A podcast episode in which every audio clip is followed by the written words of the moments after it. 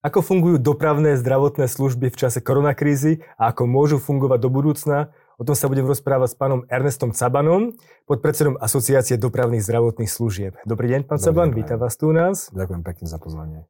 Ak dovolíte, prvá otázka, rozdiel medzi zdravotnými záchrannými službami a zdravotnými dopravnými službami. V čom vlastne spočíva? Záchranná zdravotná služba je primárne určená pre akútne stavy, a hlavne staví vlastne v ohrození života, kedy vlastne máte posadku, tvorí buď záchranár, a dvaja záchranári alebo lekár a dvaja záchranári.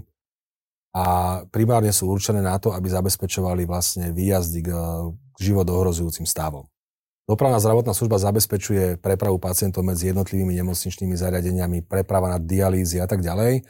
A zároveň by mala zabezpečovať aj prepravy, kde záchranka nie je nutná. To znamená napríklad pacient, ktorý už je po ošetrení, stále uvádzame taký príklad napríklad horskou službou a ten, ten na, potrebujem prevoz na, na, na, na urgentný príjem, tak napríklad takéto niečo by mala realizovať aj dopravná zdravotná služba. Ale groje činnosti vlastne spočíva hlavne prevozy tých chorých pacientov buď do nemocníc, alebo medzi nemocnicami, alebo naopak prepustený vlastne z nemocnice domov.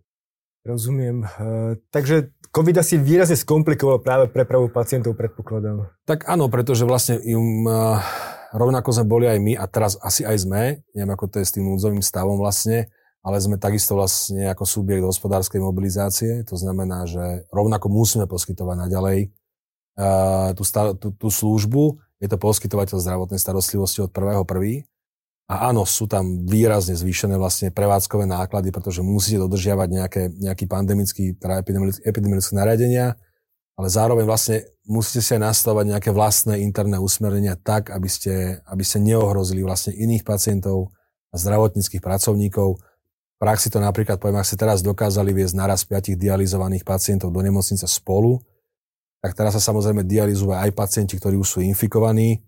Už ich nemôžete viesť spolu, ale musíte ich viesť napríklad separátne, to znamená, to sú dvaja ďalší ľudia navyše, ktorí vlastne s nimi musia ísť sa to zabezpečiť Nehovoria vlastne o ochranných pracovných pomôckach, ktoré takisto vlastne potrebujete zabezpečiť. Takže náklady výrazne stúpli. Viete ano. to nejako hodnotiť asi o koľko percent? Viete čo, mesačné náklady v priemere vlastne aj v spoločnosti, ktorú v zásade ja uh, mám na starosti, u nás sa to hýbe niekde okolo 10 tisíc eur mesačne. Uh, v čase vlastne tej prvej vlny to bolo tak, teraz samozrejme to postupne narastá, lebo to sú dezinfekčné prostriedky, to sú rukavice vlastne, to sú jednak uh, štandardné rúška, potom FFP2, FFP3, obleky, to znamená, že vy to musíte mať na sklade a musíte byť pripravení na to, že to kedykoľvek môžete použiť.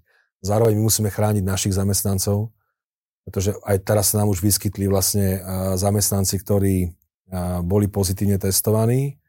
To znamená, že musíte aj preventívne opatrenia nejaké, nejaké používať. To znamená, že každý jeden vodič, ktorý príde napríklad do práce, musí mať štandardné rúško v prípade, že príde do kontaktu alebo máme nahlásený prevoz pacienta, ktorý je pozitívny, tak znova musí postupovať na základe nariadení, ktoré sú. Takže náklady sú vyššie. Aké sú kompenzácie od ministerstva? Predpokladám, že vám určite niečo platia naviac. No zatiaľ tie kompenzácie nie sú žiadne.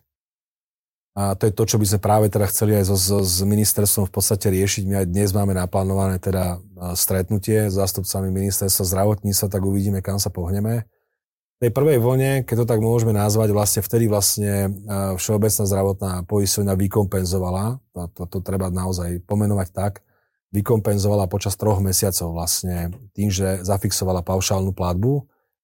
Toto vykrylo tie náklady, ktoré s tým boli spojené. Ale momentálne nie. A keď sme vlastne ako asociácia požiadali ministerstvo o zabezpečenie ochranných pracovných pomôcok, tak nemáme na to v zásade odpoveď, že či sa to nejakým spôsobom riešiť bude alebo nebude. Ja som včera zachytil vyhlásenie pána ministra, že nie je ešte taká zlá doba, aby sa to riešilo, že štátne hmotné rezervy ospravedlňujem sa, neviem presne, kde, nie, že to, som to zachytil len proste v nejakom médiu. Hej. Otázka je, že aká zlá bola doba vtedy, keď, to, keď sme zabezpečovali prostredníctvom štátnych hmotných rezerv tieto pomôcky. Bolo pár sto nakazených a myslím, že teraz tých nakazených je oveľa viac. Takže ne, nerozumiem tomuto tu. Možno bola väčšia panika vtedy, aj to vnímanie eh, využitia tých, eh, tých pomôcok bolo, bolo trošku iné. Však eh, tá moja otázka stále smeruje k tomu, že teda to, tie dodatočné náklady, ktoré idú, tak idú z vášho vrecka v podstate, áno? Áno, áno. To je relatívne niečo, čo vás môže dostať do straty, či to nie sú také veľké peniaze zatiaľ, ktoré by vás nejako dostali do no, straty? No momentálne to začína narastať. To, da, ten problém je ten, že vlastne dopravná zdravotná služba je hradená na základe výkonov, ktoré sa realizujú. Tie výkony samozrejme klesajú v, tej, v tomto čase, pretože uh, sa ne, už sa nerealizujú napríklad operácie, niektoré nemocnice už ohlásili to, že nebudú realizovať plánované operácie, to znamená aj tá, tá fluktuácia tých pacientov je, je oveľa nižšia, to znamená, že vám reálne klesajú výkony, reálne máte nižšie platby, ako ste mali, ale máte navýšené, navýšené výdavky v kontexte toho, že zabezpečujete ochranné pracovné pomôcky a samozrejme vy musíte tých, tých, tých, tých zamestnancov platiť. To znamená, že to je o tom, že ak by teraz klesli výkony, tak ja samozrejme znížim počet zamestnancov. Áno, je to riešenie, ale pomerne radikálne a je to to posledné riešenie, ktoré, ktoré môžete spraviť. Ale bohužiaľ, ak chcete prežiť, tak, tak veľa možností nemáte. Ale tak všetci veríme, že to bude iba dočasná záležitosť s týmto covidom, že to bude opäť iba na pár mesiacov. Aj keď tuším, profesor Krčmery hovoril, že to možno nemusí byť až také rýchle, ako očakáva, ako očakáva vláda. Uh, otázka je, počas prvej vlny pandémie vy ste boli kompenzovaní, hovoríte, 90% áno, áno. Uh, za, za výkony? Nie, nie. Vy máte zmluvný objem so zdravotnou poisťovňou. To znamená, ten zmluvný objem je v podstate čiastka, ktorú môžete prekročiť, alebo ju nedočerpávate, ale v zásade v priebehu roka je to niečo, čo vám vlastne výška toho zmluvného objemu je to, čo by ste mali v tej, čerpať z tej poisťovne, ale vy napriek tomu, že máte zmluvný objem, ste platení len podľa výkonov, ktoré realizujete. To, čo v praxi znamená, že vy vlastne ten zmluvný objem je niečo ako fiktívna hodnota, samozrejme je to ukotvené v zmluve, ale je to hodnota, ktorú by ste buď presiahnete, alebo, alebo, ju, alebo ju vlastne ešte nedočerpáte, ale na konci roka v priemere by to mala byť suma vlastne, ktorú zdravotná poisťovňa voči vám na, na mesačnej báze uh, v podstate vám uhradila tie výkony, ktoré máte. To znamená, že my ak teraz vlastne realizujeme výkony, ktoré sú, a teraz ten prepad, myslím, medzimesačný bol niekde na úrovni 10 15% že vlastne vy o 10 až 15% dostanete menej uh, v rámci tej zdravotnej poisťovne, ale podotýkam, tie náklady máte identické, lebo tie mzdy tých ľudí musíte platiť. Aj keď nemajú prácu, vy ich musíte zaplatiť, aj tých ľudí. A rovnako máte navýšené samozrejme náklady ochranné pracovné podmienky, uh, pomocky, pardon, dezinfekčné prostriedky a tak ďalej. Uh, viete vysvetliť prečo alebo z akého dôvodu, alebo ako to vnímate vy, že ministerstvo zdravotníctva nedokázalo zabezpečiť práve ochranné pomôcky pre vás, pre ambulantných lekárov a ostatný zdravotnícky personál. Mali sme predsa mesiace prípravu na druhú vlnu, takže ja by som očakal, že tu mám vybudované skutočne veľké množstvo ochranných pomôcok, ktoré len rozdá ministerstvo potrebným organizáciám. Toto je skôr ale otázka na ministerstvo zdravotníctva. My sme sa museli postarať sami o seba. Nerozumiem tomu je, je to vravím a podľa mňa ešte ambulantný sektor to je, je, je postihnutý ešte viac. Aj. Nerozumiem tomu. Viem, že kolegovia vlastne z asociácie ambulantných, vlastne z ambulantného sektoru majú odpoveď, že si majú zabezpečiť sami po dobu 30 dní, aby mali vytvorené zásoby. Nerozumiem tomu, lebo v zásade vy to, nemôžete, vy to neviete zavrieť. Vy tú prevádzku neviete, neviete ju, ju v zásade obmedziť tak, aby ste jednoducho náklady mali vo forme, vo forme príjmov, ktoré máte. Takže vy musíte tú službu poskytovať, vy sa musíte riadiť tým, uh, jednak uh, tým, čo nariadi vlastne hygienik, to znamená, že ak máte, postup, máte jasné guideliny, ako máte postupovať v prípade pozitívneho pacienta, suspektného pacienta a tak ďalej, no tak ale s tým ide ruka v ruke náklad. A posledná dávka, alebo respektíve jediná, ktorá prišla zo štátnych hmotných rezerv, tak v podstate tá už je, tá, my, my sme ju už vyčerpali. To znamená, že my už naozaj ideme tak, že musíme si sami zabezpečovať tieto ochranné pracovné pomôcky. Ale čo je horšie, nie je to iba o peniazoch, ale je to aj o tom, podľa mňa, čo som počul, nedostatku tých ochranných pomôcok, ktoré ministerstvo stanovilo, že možno polovica z nich ani vôbec nie je na trhu. Ako to vidíte vy? Ako je to problém zohnať práve tie ochranné pomôcky, ktoré potrebujete? Či ja neviem, ale ja dobre? taký pocit nemám, pretože ten, to určite to príde, lebo to bolo aj v tej prvej vlne. Proste bol problém zohnať niektoré, niektoré komodity, dokonca sú považované, myslím, za strategický, strategický materiál, takže sú zakázané uh, sa predávať len tak proste niekde. No zatiaľ fungujeme len na báze našich vlastných kontaktov, ktoré sú. To znamená, že keď sa nám teraz podarilo zohnať z Číny rukavice za, myslím si, že 70% cenu, navýšenú cenu, ako je štandard, no ale inú možnosť nemáte. To znamená, že každý z nás trávi čas tým, že obtelefonováva všetkých svojich známych, či nemajú niekde nejakých známych, ktorí by nám niečo vedeli zabezpečiť. Našťastie tie kontakty máme. Otázka je, že dokedy to takto bude fungovať. Takže žiadne štátne centrálne objednávanie, Zatiaľ nie. nákupy a podobne. Zatiaľ nie. Zatiaľ nie. Dobre, takže toto je vec, ktorá štátu možno príliš nevyšla, respektíve ministerstvo zdravotníctva, ale poďme na tú ďalšiu, ktorá by mohla výsť, a to je dofinancovanie zdravotníctva, ktoré je tiež teraz veľkým, veľkým problémom. E, to, čo rozumiem, to, čo hovoríte vy, je znížené platby, e, v podstate kvôli výkonom, nižším výkonom. Je, ohrozuje to nejako vás, ohrozuje to zdravotnícky sektor ako celok? Tak to je otázka, otázka, jak mám hovoriť za segment, vlastne, ktorý ja zastupujem, tak e, samozrejme, pretože vy, vy, ako som už spomenul, vy tú službu poskytovať musíte. To, to bola situácia, kam sa dostali v tej prvej vlne. My sme na opakovane upozorňovali, že tento problém tu je. A, a v zásade, až keď to hrozilo tým, že my sme, lebo viete, ak máte pracovnú, uh, pracovnú, pracovnú povinnosť, čo vám vlastne ukáže to, že vy nesmiete prepustiť ani jedného zamestnanca, to znamená, že optimalizácia je, je nulová, fajn, ale vy keď neuhradíte faktúru za PHM, tak aj keby mi ktokoľvek prikázal ísť, tak ja nemám na čom. Keď nezaplatím leasing, to znamená, že príde leasingovka, zobere vám, banka vám zobere ten majetok, ktorý máte, lebo však to je ich majetok, neváš. A keď toto až reálne hrozilo, že my už sme mali dátum, kedy, sme ne, keď, keď tá situácia neúnosná, tak vtedy vlastne prišlo až k tomu, že sa to naozaj počas tých troch mesiacov uh, nejakým spôsobom uh, dofinancovalo. To boli vlastne tri mesiace, ktoré zabezpečili to, že tie, že, že, že tie náklady sa sme ich dokázali uhradiť.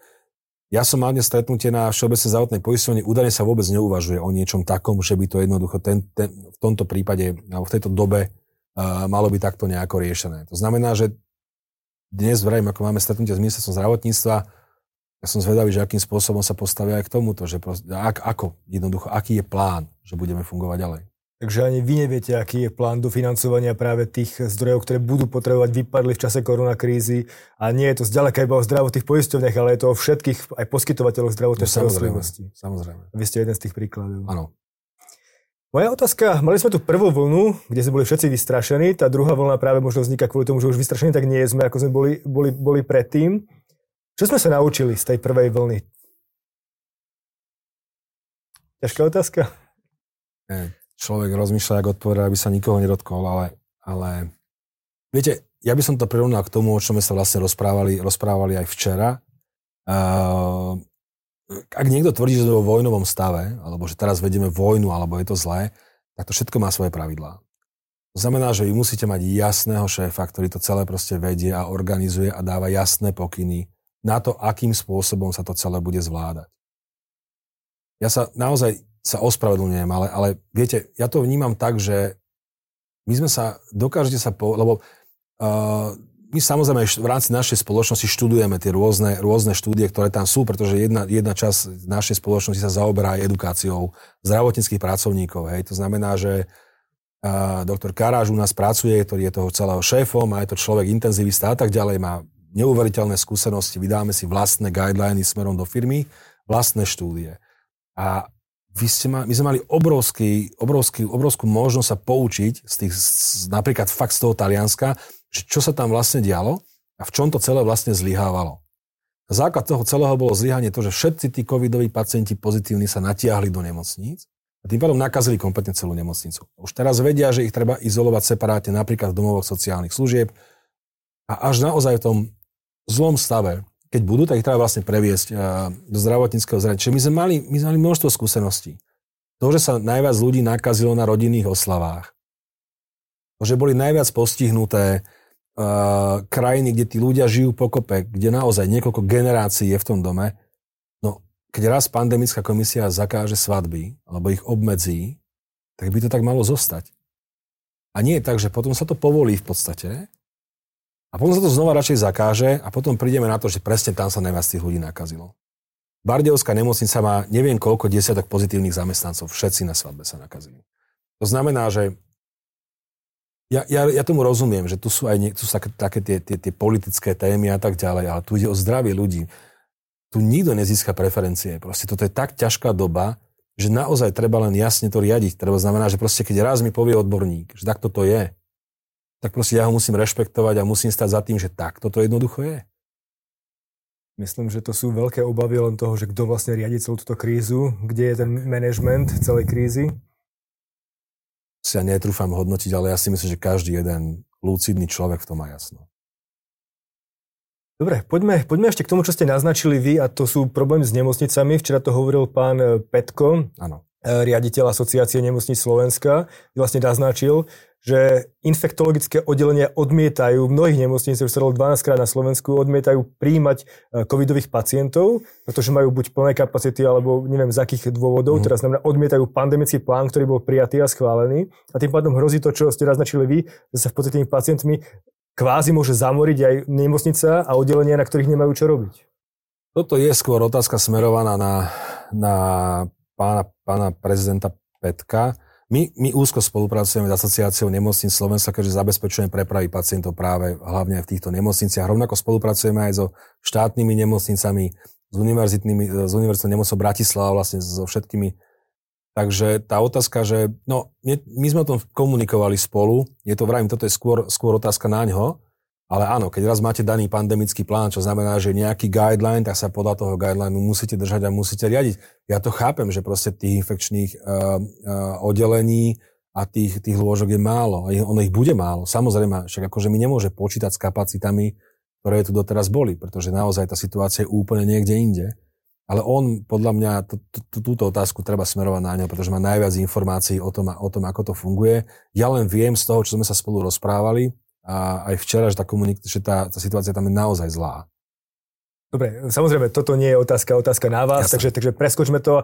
Kritizovať je ľahké, ale poďme, poďme na to byť konštruktívni. Je niečo, čo ste navrhli vy ministerstvu, ako vlastne veci uchopiť, ako ich posunúť ďalej? Ja stále budem tvrdiť to, čo sme tvrdili aj v inej diskusnej relácii, keď sme s pánom ministrom stretli, že tá situácia pre nich je naozaj vážna. A naozaj chápem to, že, že, že, že to má neskutočne náročné. Proste riadiť rezort v tejto situácii, to naozaj je, je veľmi, veľmi ťažké. Chápem to, na druhej strane ale, viete, aj tí ľudia, ktorí sú už nižšie, alebo respektíve tí poskytovateľia jednotlivý, jednotlivý zdravotnej starostlivosti, oni musia mať naozaj jasne dané, že takto, takto a takto to proste jednoducho bude. Že, že v prípade, že tých nakazených bude toto, toľko to spúšťame tento plán, že ich bude viac, spúšťame to takto. Tam naozaj funguje vojnová medicína. Akože každý jeden, kto sa zaoberá urgentnou medicínou, ja som v záchranke strávil dlhú dobu, a, ale hlavne sa, som sa učil od kolegov, to znamená, že nepasujem sa za niekoho, kto všetko vie. Má to taký nejaký názov, myslím, že ho premiér vymyslel, a neviem, presne, ako sa volal. Uh, ja tvrdím jednu vec, že naozaj to, to má svoj systém. To, sú, to je hromadné nešťastie. To, že máte takto veľa infikovaných ľudí, chorých ľudí, to je medicína katastrof v zásade nejako funguje a to má nejaké svoje, nejaké svoje guideliny. No, musí to koordinovať ministerstvo zdravotníctva a ministerstvo zdravotníctva musí mať okolo seba vytvorený tým ľudí, ktorí majú skúsenosti. Komunikujete s nimi momentálne? Ako vyzerá tá situácia? Máte pocit, slabšie, komunikujeme slabšie. Dá sa povedať, že v zásade naš, nejak akože po včerajšku sa ozvali z kancelárie ministra zdravotníctva, im dnes máme stretnutie, snáď sa niekam pohneme. My sme mali niekoľko návrhov, ako sa to dá vyriešiť. Nie, že vyriešiť, nevyriešite to. to, to, to viete, to sa rieši veľmi ťažko, ale aspoň nejako uľahčiť celý ten spôsob. My sme navrhovali napríklad tú formu testovania tak, že teraz funguje testovanie v domovoch sociálnych služieb podľa tých informácií, ktoré mám tak, že vlastne chodia ich testovať ľudia, ktorí pracujú v nemocniciach, keď to poviem úplne zjednodušene. Tí ľudia musia tam sedieť. V tých nemocniciach nech sú tí ľudia. To, čo sme sa rozprávali takisto včera. Ak niekto reálne vedie ten boj s tou pandémiou a na kom to, všetko, na kom to celé závisí, sú zdravotníckí pracovníci, sestry, lekári, sanitári, upratovačky, ešte tá kuchárka v tej nemocnici, lebo keď nebude mať kto navariť tým ľuďom, tak to bude problém. Rovnako lekári samozrejme. Všetci tí, toto sú tí ľudia, o ktorých sa teraz treba postarať. To znamená, to sú tí, ktorí sú najkľúčovejší v tomto všetkom. To sú ľudia, ktorí majú, majú vytvorené perfektné podmienky na prácu a má byť o nich postarané. To znamená, že my sme navrhovali napríklad to, že nech, sa, nech sú títo ľudia tam, kde ich najviac treba v nemocniciach, nech sa určí minimálna sieť dopravnej zdravotnej služby, ktorá je schopná zabezpečiť zdravotníckého pracovníka, pretože podľa vlastne nariadenia alebo myslím usmernenia e, ministerstva môžu vykonávať vlastne e, nazofaringeálne odbery dvaja zdravotníckí pracovníci a nech oni realizujú, realizujú vlastne tieto, tieto, tieto odbery v tých domových sociálnych služieb. Nech sa zbytočne nevyťahujú ľudia von zo zdravotníckých zariadení.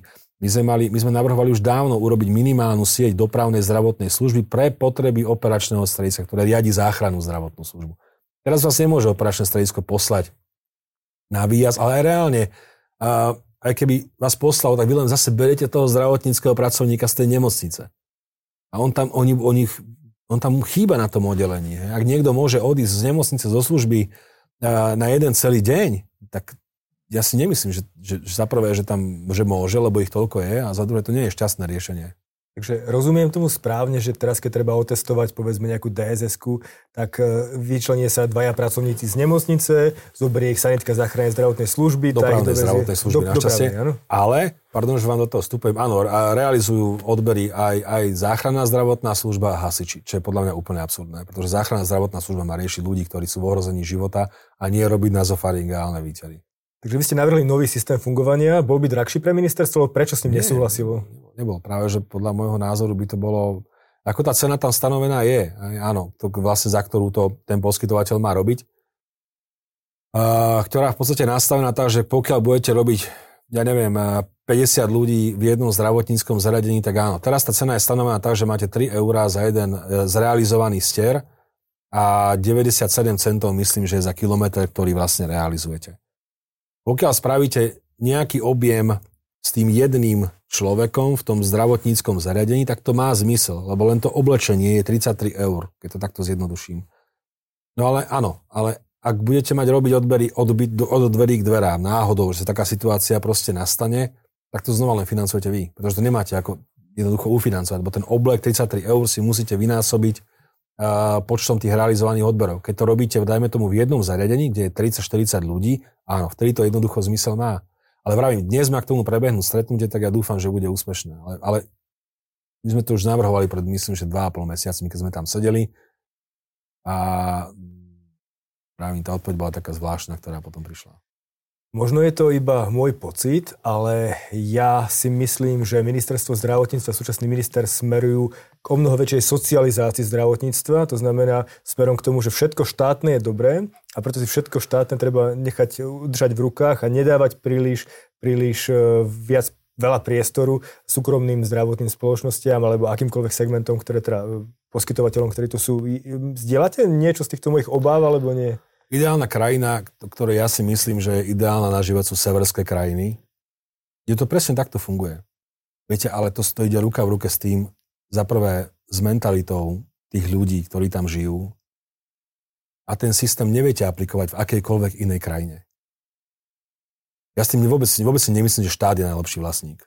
Absolútne nie. To je prvá vec. Druhá vec, ak toto chcete realizovať, to znamená, že chcete mať výhradne, všetko vo výhradnom vlastníctve štátu, čo v praxi znamená realizovať takú malú revolúciu, tak na to musíte mať dlhodobý plán, veľmi dobrý manažment tej krajiny, aby to bol schopný zrealizovať bezchybne.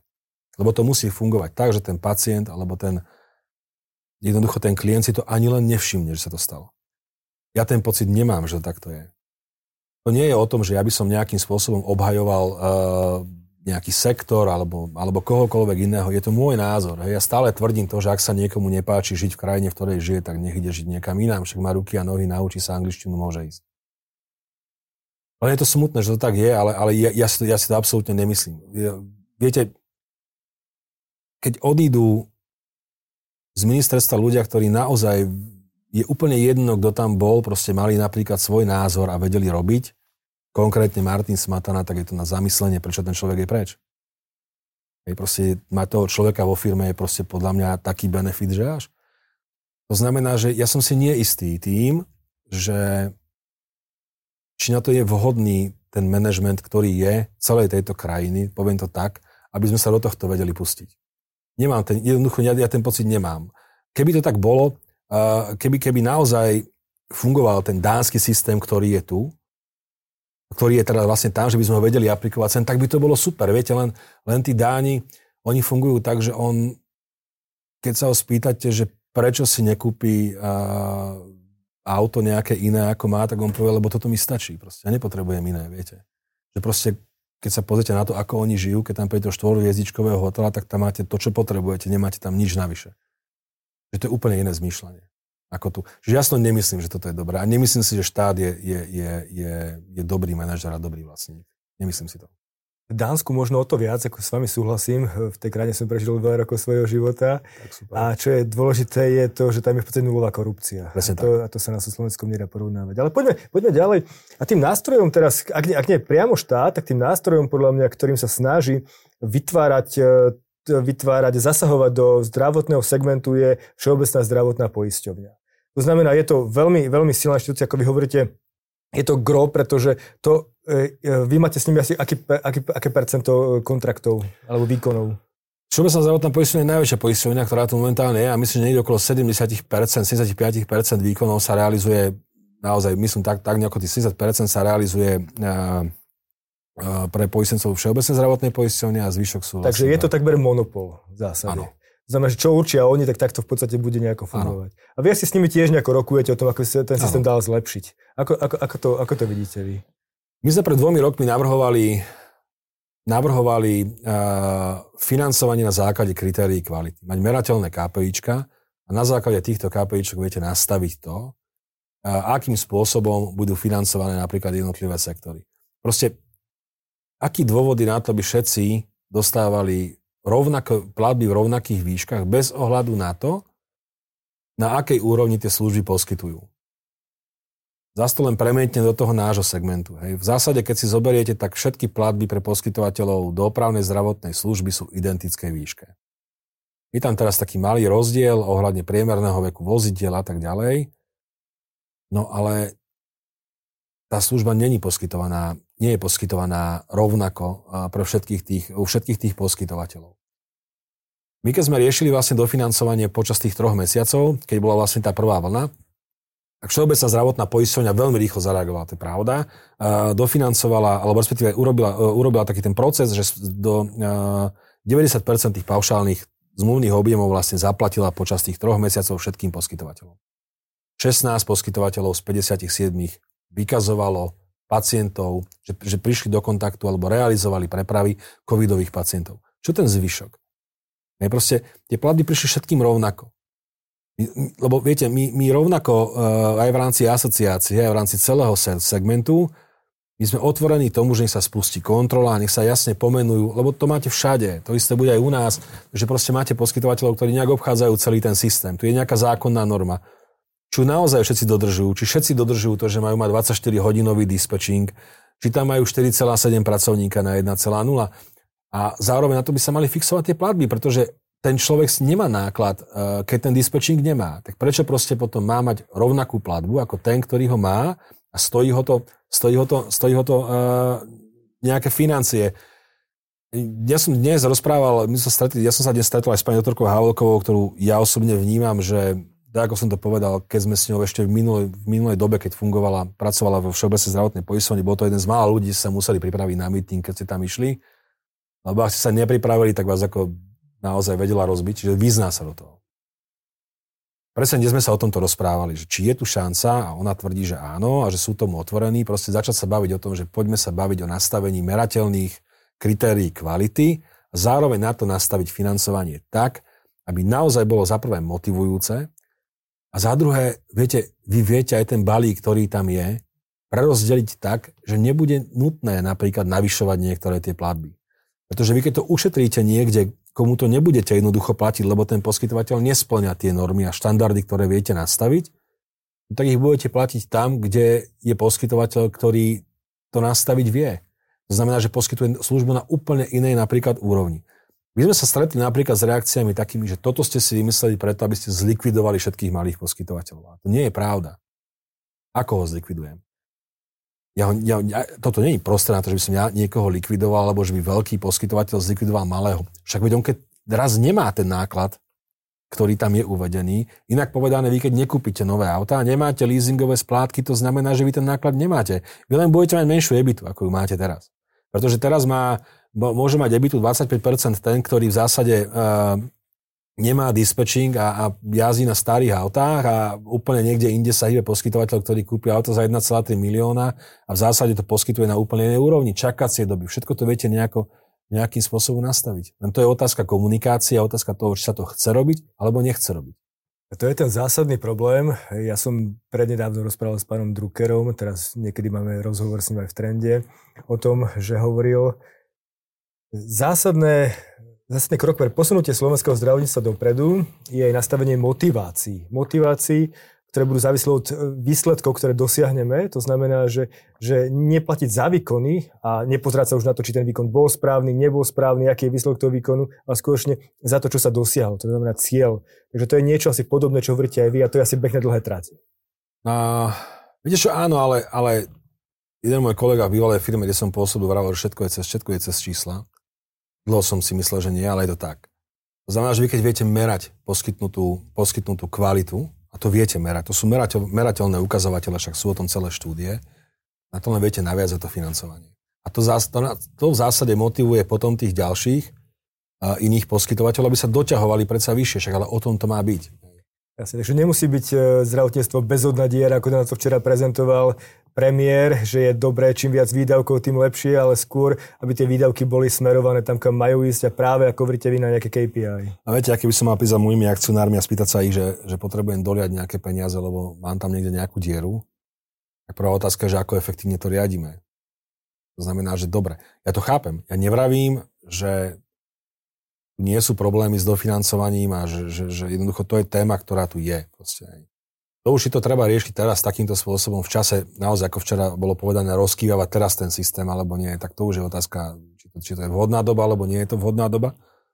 Ale ja si myslím, že to musí ísť ruka v ruke s tým, že ako efektívne s nimi idete nakladať. To znamená, čo s nimi idete urobiť. Ukážte mi, ako efektívne to budete riešiť. To ma, to ma smeruje ešte k ďalšej e, otázke, alebo možno k poslednej otázke už. A to je to, že aký je rozdiel v správaní sa Všeobecnej zdravotnej poisťovne ako štátnej inštitúcie a práve tých súkromných poisťovní. Vidíte medzi tým ako nejaký zásadnejší rozdiel? My sa oveľa, reagujú oveľa flexibilnejšie. Zna, nerozumiem tomu. Pretože, a to, je, to inak súvisia aj s tou otázkou, že či štátny alebo súkromný sektor, viete, keď riešite to, ako nastaviť odbery, PCR testovanie, a nejak neviete ten model pre, sa dohodnúť nejak, alebo ro, uviesť tú diskusiu so štátom, však to nerobte cez zdravotníckých pracovníkov v nemocniciach, veď to robte cez, cez dopravnú zdravotnú službu. Veď nech záchranka prestane voziť pacientov, ktorí tam nemajú čo robiť. Koľko je medián dojazdový teraz za uh, záchrannej zdravotnej služby pacientom? Veď to všetko, veď poďme, sa, poďme to presunúť do dopravnej zdravotnej služby, ktorá tu na to je. To sa rieši dva roky. Potom si sadnete s majiteľom alebo respektíve s riaditeľom súkromného laboratóriu a za hodinu sa dohodnete. Za hodinu sa dohodnete a vyriešite to na komerčnej báze, bohužiaľ. Ale už, to, už sa to potom samozrejme dotiahlo aj na báze také, že už vieme realizovať testy aj na, na cez COVID pas a tak ďalej. Ale zase to je len naviazané na súkromný labák. Proste, lebo, neviem, keď sme riešili napríklad dojazdové časy, alebo riešenie to, že poďme naviazať financovanie na to, že kedy vlastne toho pacienta ste vyzdvihli, tak odpoveď zo Všeobecnej zdravotnej poisťovne podotýkam za bývalého vedenia bola taká, že u nich zmena softvéru trvá 3 čtvrte roka. Doplnenie veci do softvéru. Mne to ITčkár urobí za, ja neviem, 2 dní. V súkromnej poisťovni to naozaj išlo takto, že dobre, vieme to zmeniť. Lenže viete, vy nemôžete nastaviť iný model tam, iný model tam a iný model tam. Tie modely musia byť, musí byť jeden, identický pre všetkých že mne to skôr príde také, že ja sa, ja sa oveľa rýchlejšie, a to je jedno v akom ste segmente, dokážete dohodnúť v privátnej sfére ako v štátnej sfére. A tomu nerozumiem prečo. Takže možno to, čo by sme potrebovali ako slovenské zdravotníctvo oveľa viac, je väčšia komunikácia, väčšia spolupráca medzi štátom, poisťovňami a poskytovateľmi zdravotnej starostlivosti. Určite áno, len teraz, keď sa na to pozerám, tak skôr to smeruje k takému nejakému vyhrocovaniu celého, celého toho, lebo už neviem, mne, mne je to strašne ľúto. Lebo ja mám taký pocit, že áno, naozaj všetko, idem, všetko treba zoštátniť, lebo túto štáte to bude fungovať. Ja nevravím, že nie, ale kto to ide riadiť, kto idú byť tí mienkotvorní, kto idú byť tí lídry, viete, lebo vy, keď ste odborník na čokoľvek, vy potrebujete mať tým ľudí, ktorý je šikovný a lídra, ktorý vás vedie. Vtedy to má zmysel. Keď ho nemáte, tak čo tam budete robiť?